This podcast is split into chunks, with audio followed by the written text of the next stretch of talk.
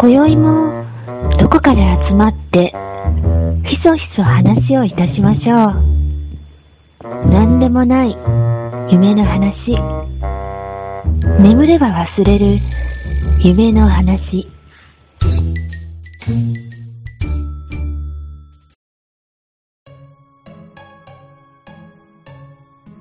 はい。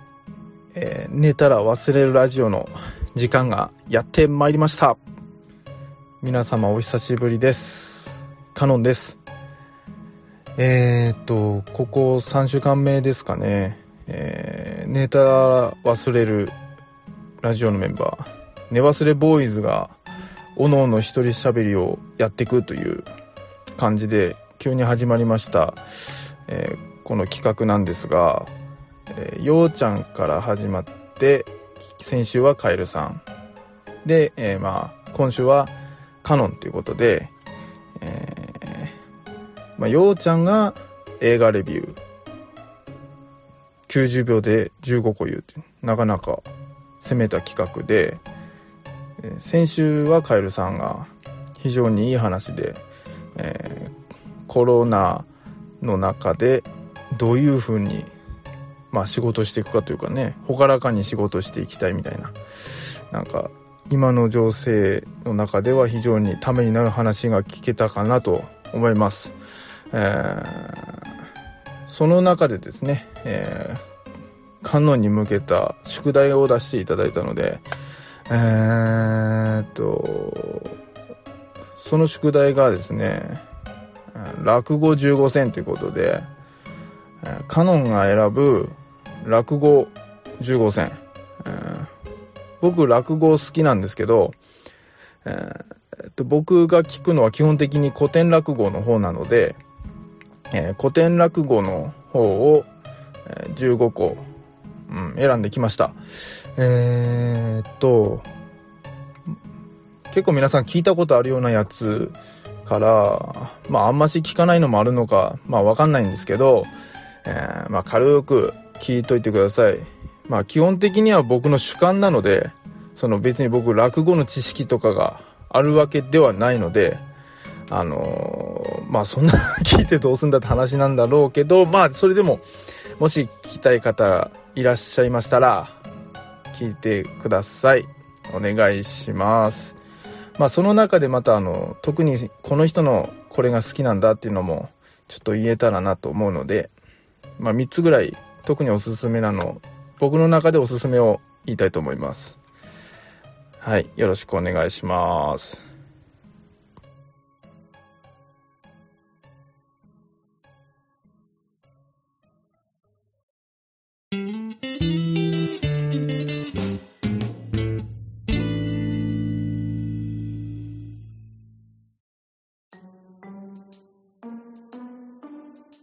はい、では、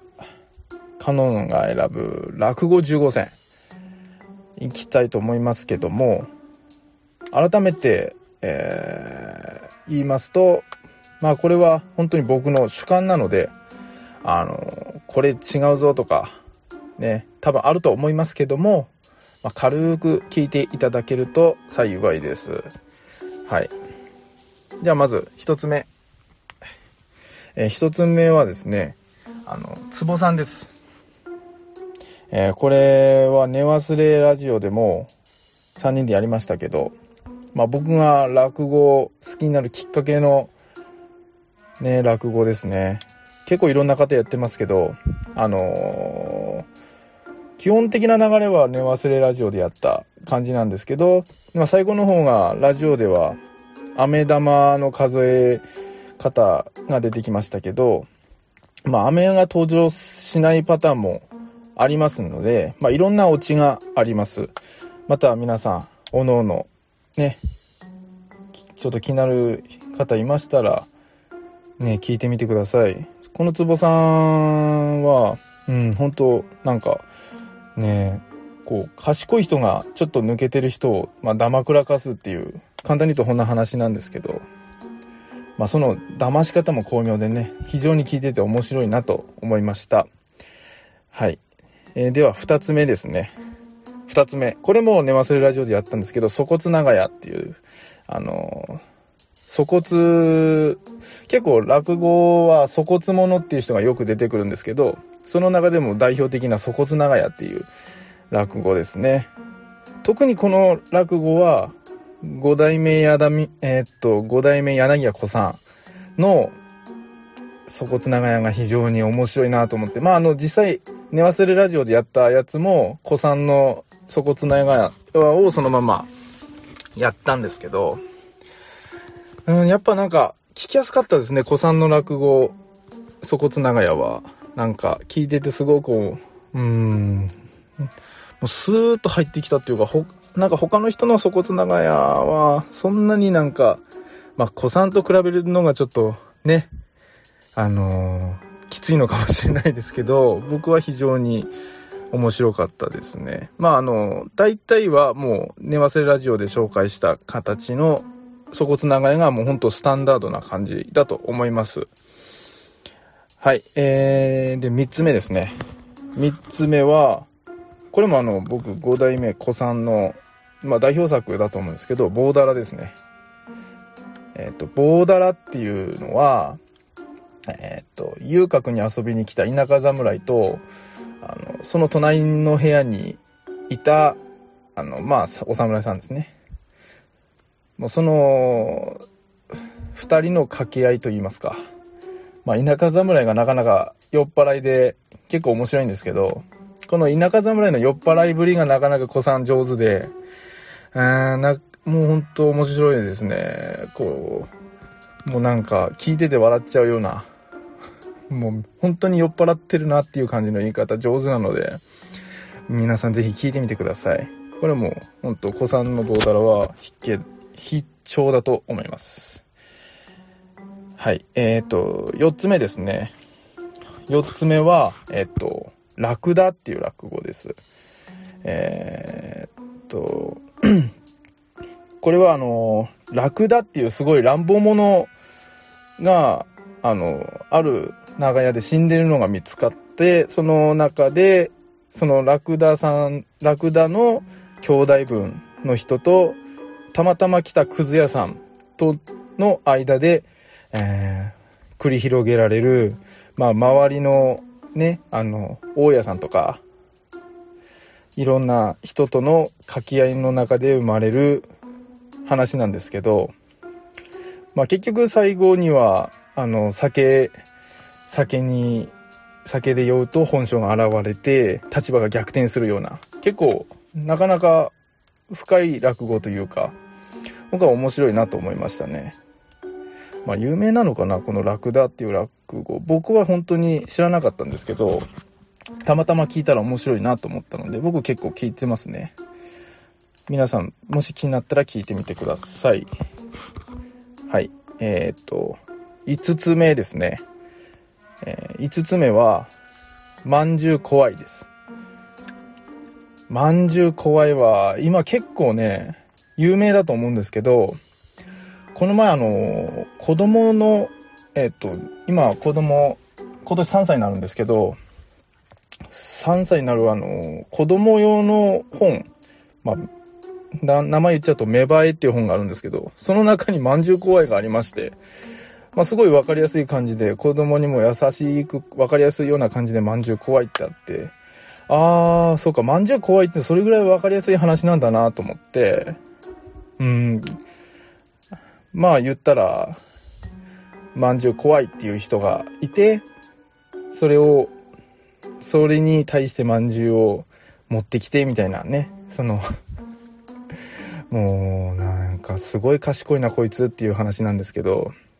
その中でも、まあ多分ほんといろんな人を喋ってると思うんですけど、僕はその中でも柳家京太郎さんのまんじゅう怖いが僕は非常に好きです。うん、なんか面白いんですよね、柳家京太郎ってね。この前も、なんだっかな。なんか、えっ、ー、と、お酒の CM で、あの、居酒屋の店長やってるの柳家京太郎で、お、柳家京太郎だって僕だけ非常にテンション上がってましたけどね。うん、本当に一遍聞いてみてください。柳家京太郎のまんじゅう公演。結構面白いと思うので、はい、おすすめです。はい。えー、で、6つ目ですね。えっ、と、6つ目は、天式っていう落語です。転ぶに失う木と書いて天式って書くんですけど、えっ、と、これは、そうだな。まあ、まあ、これもやっぱ聞いてもらった方がいいんですけど、まあ言うと、お寺の住職さんって結構、お寺の住職さんと小僧さんの話なんですけど、えーお寺の住職さんってやっぱ知らない言葉があってはならないと思う。まあ、知ったかぶりをしたが、したがりなんですよね。まあ、その中で起こる小僧との、あの話なんですけど、これも柳家京太郎の話が非常に面白くてですね、あの、わかりやすいんですよね。こう、面白、面白さを出すのが非常に上手で、これも非常に面白かったですね。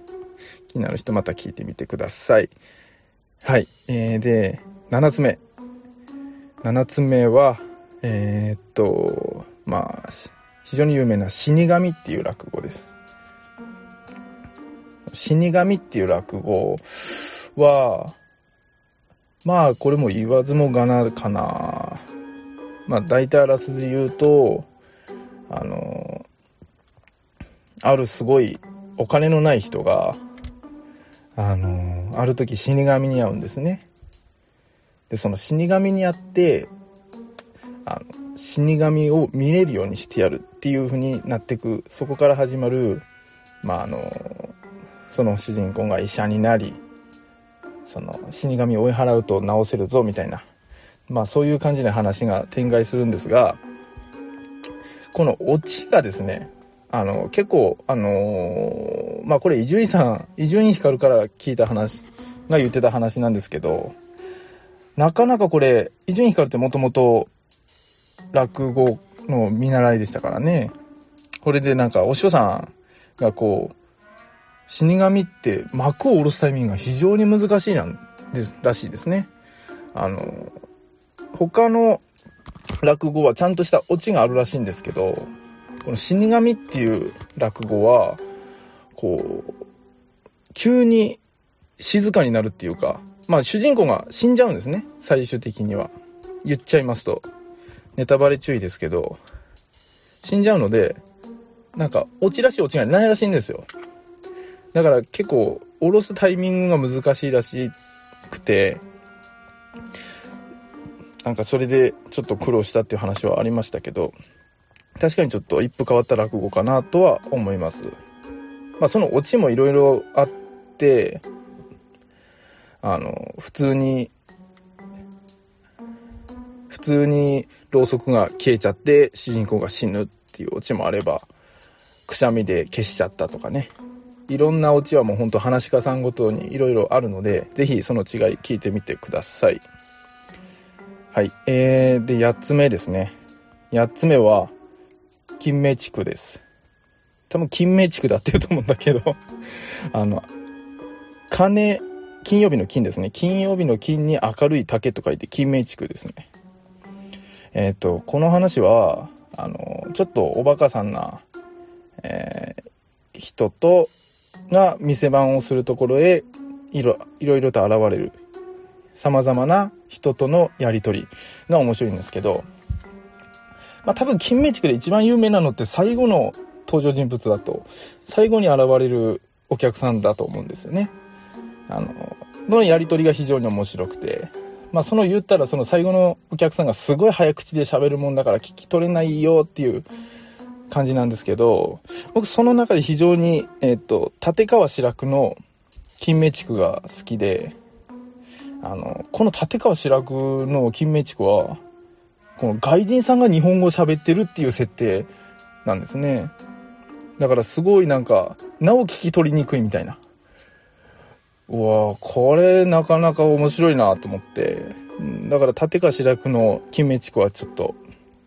あの、おすすめですね。はい。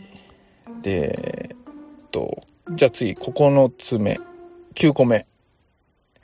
時そばです。これはもう非常に有名な落語ですね。時そばは本当に有名だと思うんですけど、僕ちょっと勘違いしてて、あの、似た落語で時うどんっていうのがあるんですね。僕、時うどんって、あの、大阪、上方の方で時うどんって言うのかなと思ってたんだけど、実はそうじゃなくて、ちょっと似た話ではあるんだけども、あの、あのー、べ、まあ言うたら別に東京、江戸の方でも、時うどんっていう落語はあるみたいなので、非常に似た話なんですけど、一応別々であるということらしいですね。僕、本当に僕勘違いしてましたけど、はい、時そば、非常にあの数字を使った面白い落語だと思いますね。うん、これはやっぱ、まあ、あらすじちゃうと大体分かっちゃうと思うので、いっぺん聞いてみてください。これはいろんな人がやってます。ぜひ聞いてみてください。はい、えーと、次10個目ですね。10個目は分七もっといですね。えー、分七もっとい。これも非常に有名なあの、江戸の人情話だと思うんですけど、な、これ本当に、あのー、うん、まあ、あらすじ言うと、えっ、と、左官の長兵衛さんっていう人が、ひ、掛け事ですごい借金をしちゃうんですね。で、その借金で、あの、ちょっと夫婦仲が悪くなり、そこの娘さんが泣きついた遊郭ですね。で、そこから生まれる、なんて言うんでしょうね。こう、まあ人情話と言いますか。うん、まあ本当に心が温まるような、最後にはほんわかするような話なんですけど、あの、立川志らくの分子持ってが僕は聞きやすかったんですよね。うん。まあ皆さんいろんな分子もっと聞けると思うんですけど、ぜひちょっと誰の分子もっとが良かったかなって僕ちょっと気になるんですよね。そんなに、あんまし他の人の分子もってあんまし聞いたこともないのはないんですけど、その中でも立って川志らくが聞きやすかったので、ちょっと、えー、皆様、またちょっと教えてください。はい。えーと、次、11個目ですね。11個目は、えー、っと、ネズミっていう落語です。知ってますかね？ネズミっていう落語。あの、このネズミっていう落語は、あの、左陣五郎っていう堀市の超有名な人ですね。その人が、あの、あるすごいちっちゃい旅館で起き、起こす、まあ、奇跡というか、まあ、向かいにある、ね、これネズミっていうのは旅館の名前なんですけど、ネズミ屋っていう旅館の名前なんですけど、向かいにあるトラヤっていう非常に大きな旅館があるんですね。まあ、そのトラヤに対してすごく、まあ、あの、まあ、勝つって言ったらあれですけど、そういう、なんでしょうね、逆転劇が繰り広げられる落語ですね。あのー、このネズミっていう落語、あの、ここら辺からなんですけど、ここが連続して、僕ずっと、あの、桂歌丸の落語ですね。僕が好きなのは、ここからネズミから、えっ、と、1、2、3、4、5個ほど、僕、歌丸の落語を紹介していきます。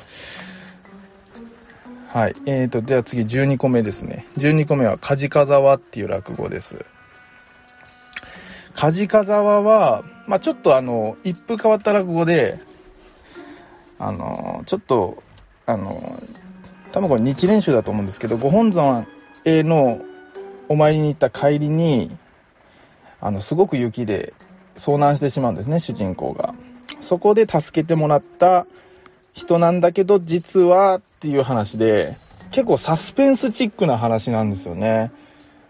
あの、もうなんか、オチもまあ、笑いがそんなに起きにくい話ではあるんですけど、聞き入っちゃうような落語で、結構スピーディーな、こう、スーッと走り抜けるような落語ですね。うん。これ実はあの、ようちゃんが、あの、おすすめというか、ちょっと気になったって言ってたので、僕も実際梶川は面白いなと思ってたので、あ、そうなのかと。ようちゃんはそこかって感じでしたね。カジカザワって変わった字書きますよね。魚辺に秋に沢ってね。うん、まあ、それはどうでもいいんですが。はい。えー、では、13個目。えー、13個目は、えー、井戸の茶碗です。この井戸の茶碗もね、非常にいい話で、これは、えーっとね、くず屋さんと、あ、これくず屋さんって言ってますけど、昔はあったらしいよね、ちゃんと。この各家々、町や、あの、長屋に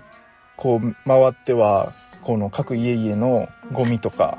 その中からいいものを買うという、そういうくず屋さんっていう、ちゃんと職業がちゃんとありまして、で、そのくず屋さんと、あの、ある浪人さんと、で、お侍さんと、この3人がこのメインキャストなんですけど、この3人の中で、非常に浪人さんもお侍さんも、このくず屋さんも、もう正直者の集まりで、なかなかこう、こう筋を通し合戦みたいなね。うん、なかなか、うん、まあいい話なんです。非常にいい話で、もう最終的にはもう本当に、これもほっこりするようなオチなんですけど、なかなかこれは聞いてても、ああ、面白いなーって、いい話だなーっていう話ですね。ぜひ聞いてみてください。井戸の茶碗です。まあこれ有名な話ですね。えーで、14個目。14個目も有名な話で、火炎太鼓っていう話ですね。火炎太鼓。あのーこの話は、えー普通に、なんて言うんですよね。あの、うだつの上がらない道具屋の旦那、ね、で、きつい奥さんがいて、非常にこう、何やってんのみたいな感じで、日頃から言われてる旦那が、あの、ある市場で買ってきた古めかしい太鼓。そこからいろいろ起こるお話なんですけど、この話は、うんとね、なんだろうな、何がいいかな。こう、この店主のしてやったり感がちょっとあるんですよね。結構初めは恐る恐る行くんですけど、どうだ、見たことかみたいなね。まあよくわかんないけど、火炎太鼓結構面白いと思います。これはもう有名なので、皆さん知ってる方多いと思うんですが、あの、この15個目の、僕これ、歌丸でしか聞いたことないんですけど、小ガラス丸っていう話があるんです。この小ガラス丸っていうのは、なんかほとんどあんまりやってないらしくて、この、江戸の末期にいたあの、六代目桂文治っていう人の代表作らしいんですけど、この歌丸さんって本当に古典落語が非常に、まあ好きと言ったらちょっと言い方悪いんですけど、古典落語を非常にあの発掘しておられる方で、他にもいろんな古典落語があるんです。で、古典落語を聞くならまず歌丸っていうぐらい非常に聞きやすくて、あの、古典落語の中でも非常にマイナーなのかなと思って、ちょっと僕、小ガラス丸好きなので、ちょっと選ばせてもらいました。あの、小ガラス丸っていうのは非常に、あの、ちょっと長いんですけど、あの、これは芝居物ですね。もう本当に、わ、笑いとかはあまりないんですけど、あの、まあ、あらすじを言いますと、伊勢屋っていうお店の主人がいて、その、主人の娘と、あの、後添えの妻、まあこの主人のね、後添えに来る妻の岡地っていう人。で、その岡地とちょっと浮気関係にあるハリーの提案って人がいて、このハリーの提案と提案に、この娘が仕返しをすると。もう出て、出てってほしいから、もうなんとかしようっていうことで、この娘と、あの、飛びの親分の男がいまして、その二人でもうなんとか提案を追い出そうという。で、その中で、この小ガラス丸とかっていうキーワードが出てくるんですけど、この話はもう、なんかもう本当に歌丸さんだからこそできるのかなっていう感じの話で、これはもうちょっとぜひ聞いてほしいですね。これぞ歌丸って感じなのかなと思いました。はい。えっ、と、僕の15個はこれですね。えっ、と、その中で特に僕が好きだなって思う、えっ、と、落語は、えっ、と、僕は、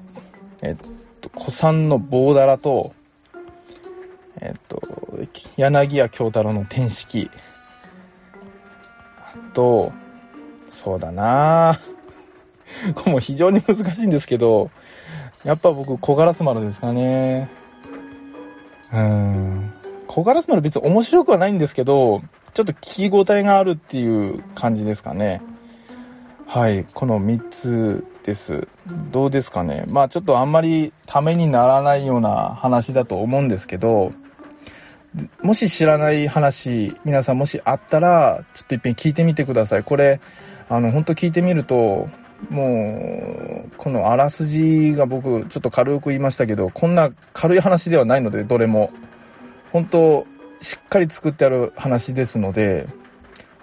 もう本当に面白いと思いますので、ぜひ聞いてみてください。はい。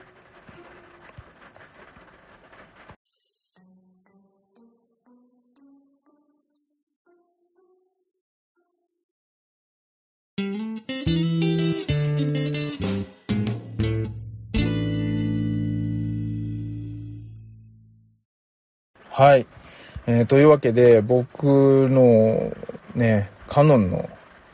えー、選ぶ15個の落語っていうことで、ちょっと喋らせてもらいましたけど、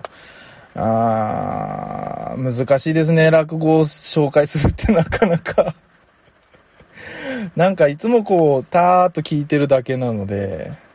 でも改めてやっぱこう調べてみると、あこういう良さがあったなとか、ちょっといろいろ発見あったので、僕自身もちょっと面白かったですね。はい。ただ、ちょっと今、今やってて思い出したんですけど そういえば90秒でっていう縛りあった気がしたけど、まあ、ね、多分90秒ではまとまってないと思うので、もういいかなと思います、勝手に。はい、すいません。あの、90秒でやってませんでした。うん。まあ、ようちゃんも結局90秒で終わってないしね。うん。あの、ようちゃんのお話も、あの、なんか、ね、15個の映画を90秒でレビューするってやつあったので、ちょっと聞いてない方ちょっと聞いてみてください。全然90秒で、あの、話しきれてないので、